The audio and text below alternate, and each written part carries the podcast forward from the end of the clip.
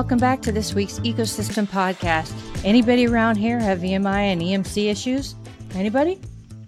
Yeah, I thought so. That's why I've brought in today industry guru and expert and author Ken Wyatt of Wyatt Technical Services. We are going to offer some tips, tricks, and industry trends that will help you uh, solve your EMI and EMC issues right from your workbench. We'd like to encourage you to subscribe, and Ken has kindly offered us a free chapter from one of his books that is available for download at thedoubleecosystem.com. When you download, you will automatically be invited to our online community, and you will also receive our monthly newsletter that will provide continuing resources to help you grow in your career. Thanks for joining us today. Now let's jump into our conversation with Ken Wyatt. Well, hi, Ken. Thanks so much for joining us again. I'm excited to catch up with you since I missed you at DesignCon this year. Well, it's nice to be here. So, I thought for our audience, we haven't talked about EMI and EMC in a while, and I know you are the EMC doctor and have taught me so much and so many um, through your consultancy and your company. So, let's just jump right into your pers- your background, your perspective, and why you ended up focusing a great part of your career on EMI and EMC issues. Uh, good question. Um, you know, a lot of EMC engineers end up in that position um, either by mistake or being in the wrong place at the wrong at, at the wrong time and I uh, kind of got my foot in the door at uh, Hewlett Packard and as an EMC engineer, and you know, in that position, uh, that was in the late '80s, and um, uh, the um, R&D engineers, uh, the designers at our division, were working on about a dozen projects at once, and about half those were failing EMC. And so I, I really jumped into the fire at that job. But, um, you know, I could see the, the pain that the designers were facing because uh, largely EMC is not really taught in university or college. And uh, so designers normally have to deal with it um, you know, uh, by by failing many times, and uh, it's it's very um, it's it's it's really hard to um, to trial and error EMC mitigations when you don't really understand what's what's happening, and so I I could see their pain.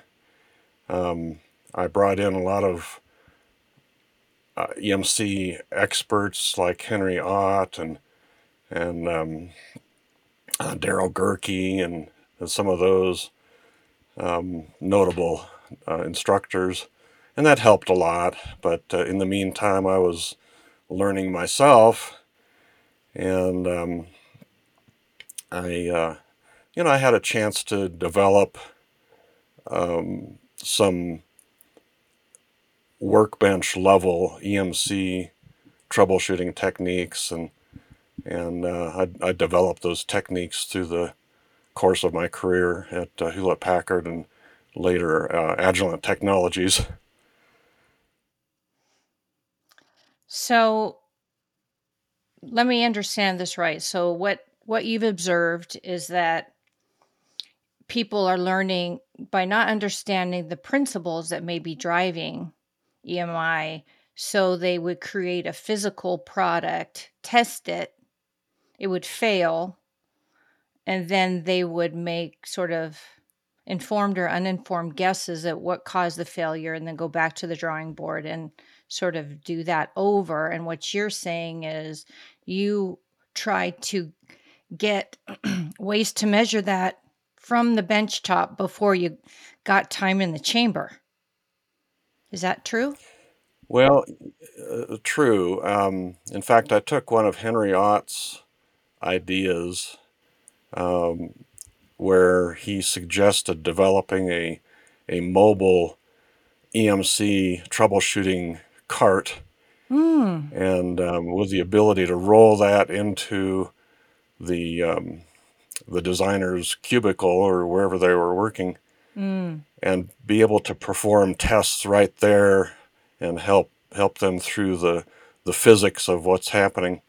I see. And so I, I took that idea um, and uh, developed a, a troubleshooting kit um, that uh, eventually I wrote up in, in a series of articles and and blogs and and uh, now it's in book format. So, can you give us a sort of a, a peek of what a few of the things on that cart was? Oh, sure. Um, uh, the key ingredients were uh, spectrum analyzer, of course, hmm uh, some near field probes, um, an RF current probe, uh, which a lot of designers weren't really familiar with that, but it's a way Mm, to measure minute RF currents on cables. And mm, because cables are generally the, the biggest offender for radiated emissions, it's it's nice to be able to characterize those currents. Uh, an oscilloscope is, is pretty handy as well. And then, of course, uh, ferrite chokes and copper tape and aluminum foil. The aluminum foil cracks me up. Do you put that on your head? That's a, there's a geek it's actually quite there. useful. I bet. That's funny. So, as you kind of went through this over the course of your career, can you give us a few examples of the the most common sort of problematic areas of emissions or problems that engineers see? Oh, great question. Um, yeah, there's there's really three very common failures that, that crop up al- almost all the time. Of course, the top one is always uh, seems to be radiated emissions, um, and you know that's dependent on so many variables in your product that uh, you know you really have to understand um, design for compliance right at the start Mm, um, for for EMC.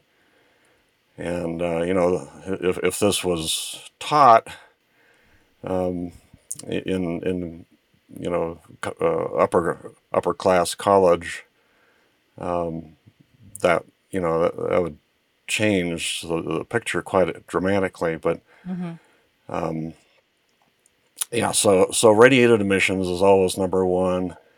Um, as products get smaller and smaller and more mobile or body worn, um, and the circuit boards get smaller and mhm, and the voltages that drive these circuits get get smaller. You know, we've gone from 5 volt logic to 3.3, and some memory and processors use uh, zero point 0.9 volts or mm, lower. And so the uh, noise margin decreases to the point where mm. um, electrostatic discharge now becomes an issue because it doesn't take much to disturb some of these digital signals anymore. Right. So ESD and irradiated immunity, where um, you know nearby RF transmitters or walkie-talkies can affect your system easier.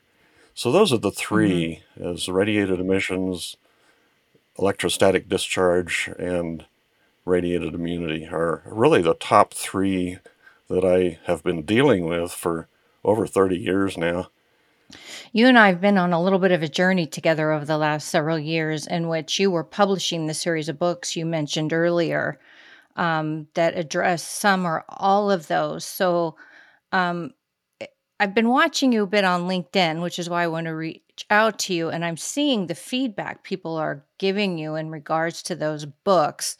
So, can you give our audience just an overview of what those book titles are and and how that can help them get out of this EMC conundrum that they find themselves in? Sure. Um, so uh, this was actually an interesting project uh, that I took upon myself during the pandemic.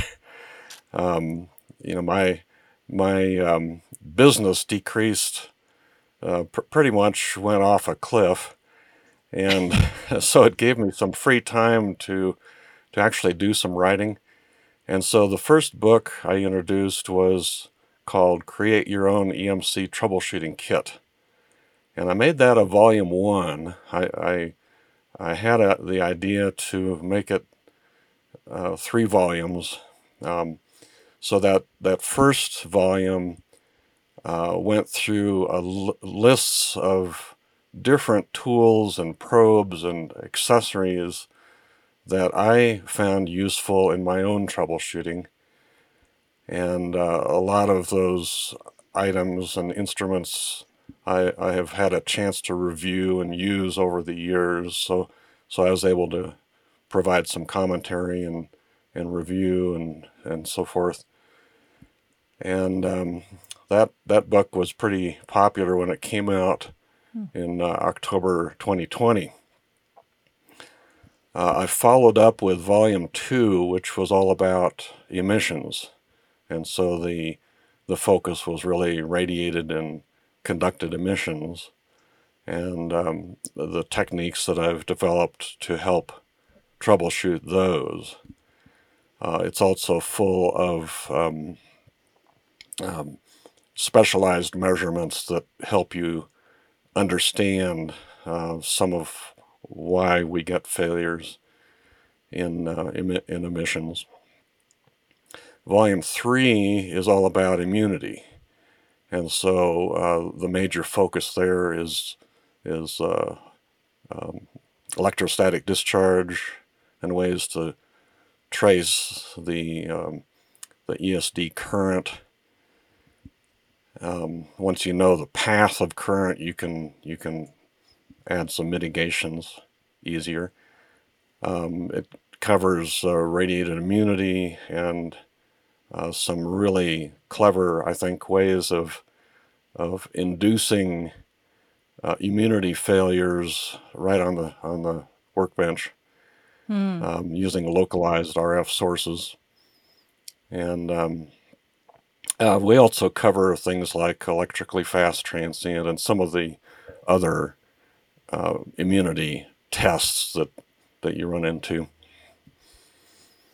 And, so, um, what's been the feedback? I've seen some kind of anecdotal feedback, as I said on LinkedIn. One that I thought was really clever and, and really, you know, provoked me to to reach out to you. Is there somebody had posted their, you know, in front of their desktop computer, and they said um, something like I always do EMC workbench, whatever. And he just had all three of your books. Here's my EMC troubleshooting. And he just had all three of your books on the table. So I thought, boy, what, it what? must be received well if, you know, they're giving you that kind of feedback. What what what kind of things are you hearing um, from people who have been well, accessing your books? Um, I, I'm I'm hearing a lot of good uh, good feedback. Um, the books are sold uh, actually print on demand through Amazon, and okay. Amazon have happens to have um, their marketplace websites pretty much worldwide, and so oh, uh, nice. worldwide sales have been really good. Um, uh, I've been blessed with some good royalties, and nice. um, uh, the feedback has been great. Uh, uh, engineers and designers. Uh, I, I, really um, wrote these for uh, product designers, uh, not so much EMC mm-hmm. engineers, although right. a, a, lot of EMC engineers are appreciating the books as well. But uh, right. I, am getting some good feedback, and um, and um, the sales still still uh, are are good. Um, we, That's we've had some fun uh, on uh, LinkedIn uh, doing some contests and things. Um, volume one, I uh, re released as a second edition uh, several months ago, and um, I, I offered if, if you, um, anybody that shows me a picture of all three volumes on LinkedIn will get a free upgrade to edition two, and so several several designers and EMC engineers took me up on that offer. I uh, see. I That's gave where those came from. all over the world. Oh, that's nice. What a clever But uh, marketing yeah, idea. Well, um, so to our audience, uh, I'm going to make sure I really wanted you to know about these resources because of things I've been seeing on LinkedIn, and I've known Ken for a while. And the thing that was surprising to me um, is every time I talk about EMI or EMC and I put that in the title of a podcast, the numbers spike. And I'm like, oh, Ken's not lying. This is a big problem, right? Because you can tell people are really, and so, you know, this is why I wanted to revisit this subject to make sure to get, you know, for people to connect, go ahead and connect with um, Ken on LinkedIn. He has a consulting company and these books, and we're going to put all those links for you in the show notes. Um, I also wanted to add right here that I talked my dear friend into sharing with me a free chapter excerpt so you can get a sneak peek of the content. Uh, Ken, we, please remind me what that chapter is about? sure. Um, it's uh, chapter three in volume one, and it covers near field probes. And uh, we Okay. give several examples of uh, near field probes that you can either make or buy, and uh, some of the some of the um, um, pros and cons, I guess, of, of different near field probes and how to use them and so forth. So it's uh, it's kind of a kind of a neat um, deal to to introduce you to the books. Yeah, I like that.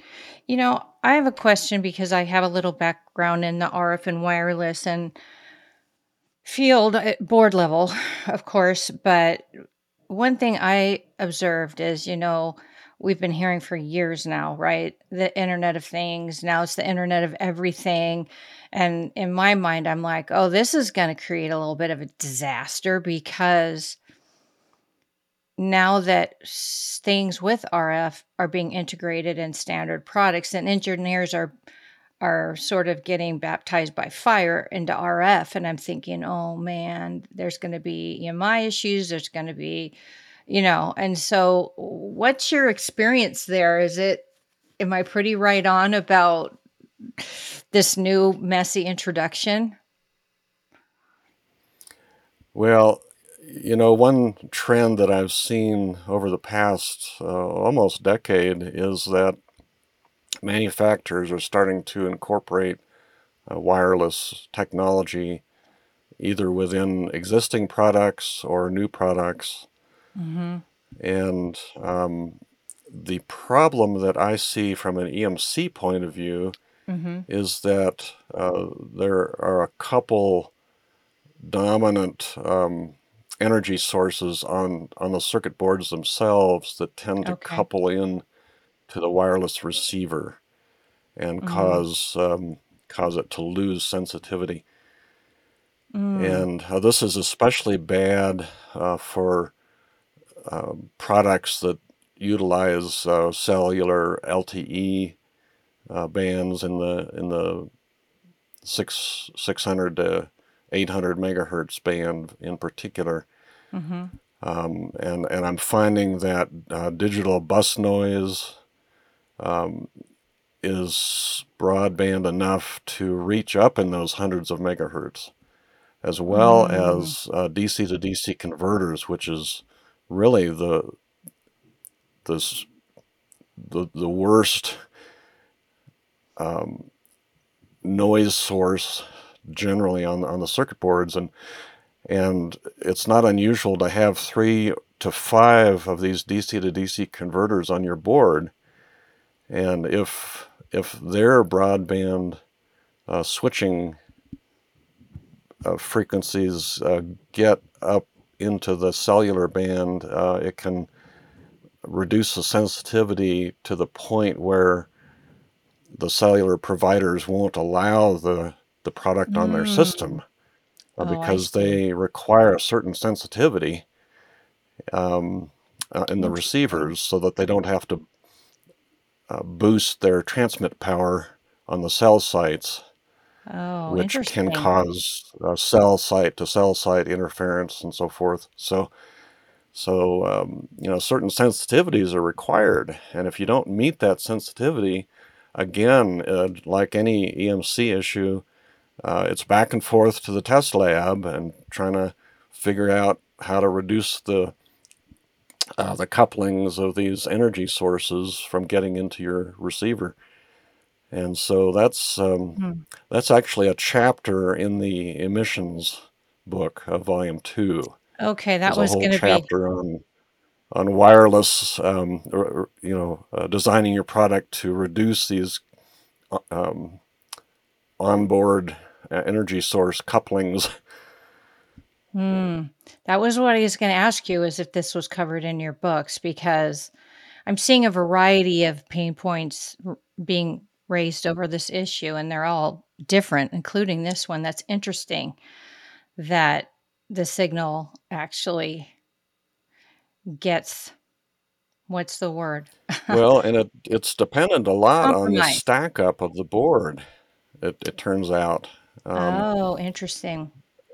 the uh, general, you know, if you if you understand the physics of uh, digital signal propagation uh, within a circuit board, um, you'll understand that uh, digital signals propagate as electromagnetic waves uh, that Hmm. propagate between the circuit trace and the return plane. And if that path is broken anywhere, that electromagnetic wave in the form of a digital signal, or say a DC to DC converter switching noise, can leak out throughout your board and couple into the to the uh, wireless antennas or directly into the receiver itself. Hmm. And so, um, you know, the, if you don't get the stack up right, where every signal layer needs to have a, uh, a solid return plane and every power layer ha- has to have the same, um, then you know you're you're leaving yourself wide open for internal couplings within your circuit board that can affect the performance of the wireless device. So, say in regards to the stack up, um, I was speaking to actually a company who's a sponsor of the podcast, Obvious Tech, and they're trying to get typically stack up modeling software has really looked almost singularly at impedance.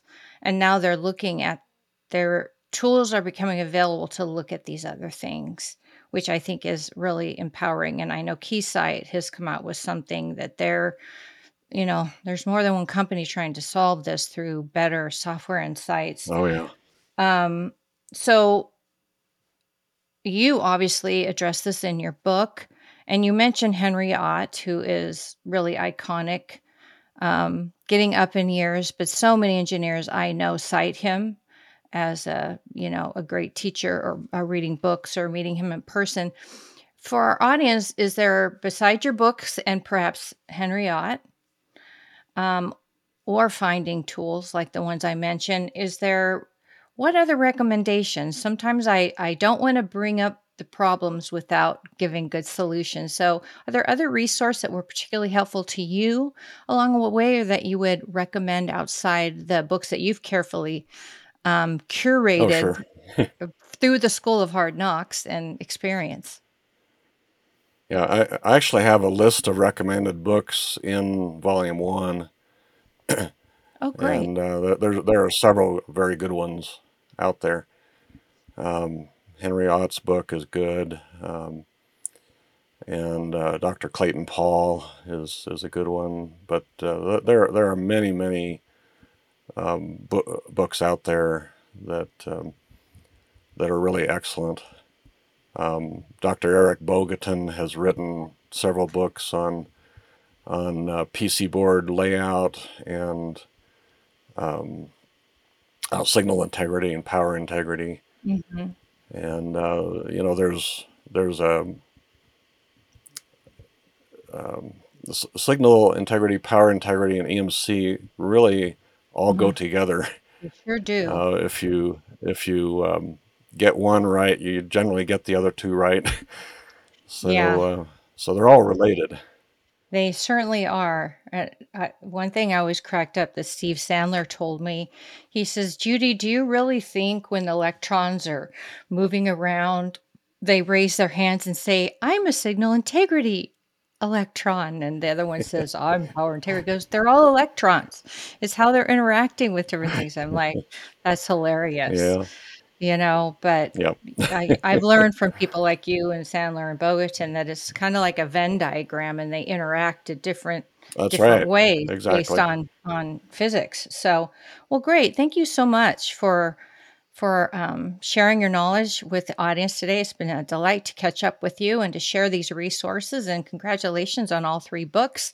I guess that's a silver lining to covid for you. Um, yeah, uh, tell our customers the name of your company. Uh, they can uh, obviously connect with you on LinkedIn. Um, and I know that you do consulting, you know, with companies directly and some training. How else can our um, audience tap into you and your company, Ken? Um, actually, the best way to connect with me is either through LinkedIn or uh, through my website, uh, emc-seminars.com. Okay, great. For audience, I'll make sure and share those in the show notes. Ken, I know you're a busy guy and I got to let you go, but thanks so much for taking time out of your busy schedule to share Well, share thanks so your much, Judy. Yeah, it's always a joy to spend time with you and learn from you. For our audience, thanks so much for joining today. I'm positive you've gleaned some good nuggets from Ken Wyatt, and thanks for joining us today. I'll put all, all the resources we've discussed in the show notes please, please, please take a moment to subscribe and like so we can bring you more great experts like Ken Wyatt. We'll see you next week. Until then, remember to always stay connected to the ecosystem.